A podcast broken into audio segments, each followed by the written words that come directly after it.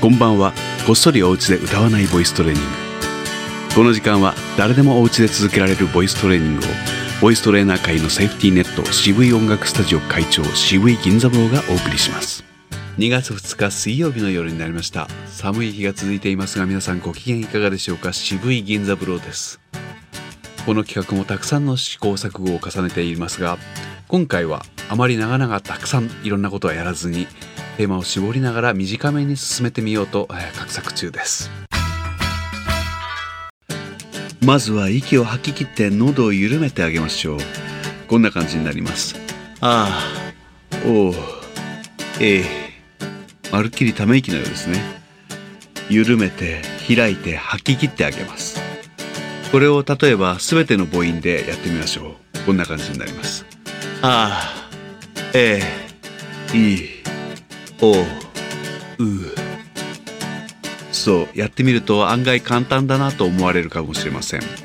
しかし喋ってる途中だとか歌いながらだとか喉を緩めてあげるのはとても実は難しくなってきます。ですのでこの緩んだ状態を確認しておくっていうことを毎日やってあげましょう。なぜかと言いますと喉を開いて歌いたいとおっしゃる方がどういうわけか多いからです。開いた状態で発声するというのがどういうことなのかまず知っておいた方が話が早いんではないかなと思うわけですもうお分かりでしょう喉を開くと大変発声自体も怪しくなって音程が取りにくいですつまり歌を歌うところじゃありませんね。というところから、えー、確認していければいいかなと思います。ではどういう練習をしたらいいかと言いますと喉を開いて呼吸の練習をすることから始めてみましょう。発声と呼吸はセットです。言うまでもありません。吸ってあげなければ声が出せませんから。それでは実際に息を吸う練習をしてみましょう。注意すべきことは音が鳴らないように吸ってあげるということです通常こんな風になるかと思いますあえいおうかけきこうちょっと分かりやすく大げさにやりましたけども息を吸う音っていうのが鳴ってしまうことがあるかと思いますあまり意識しない方も多いかと思いますけれども息の音が鳴っているという状態は喉に抵抗が残っている力が入っているということです。脱力してあげるとこんな感じになります。50音で確かめてみましょう。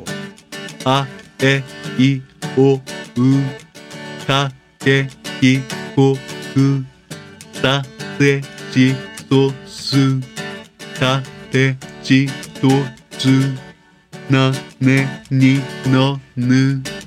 あへひおうまめみもむやえいよゆられりろるわれびおう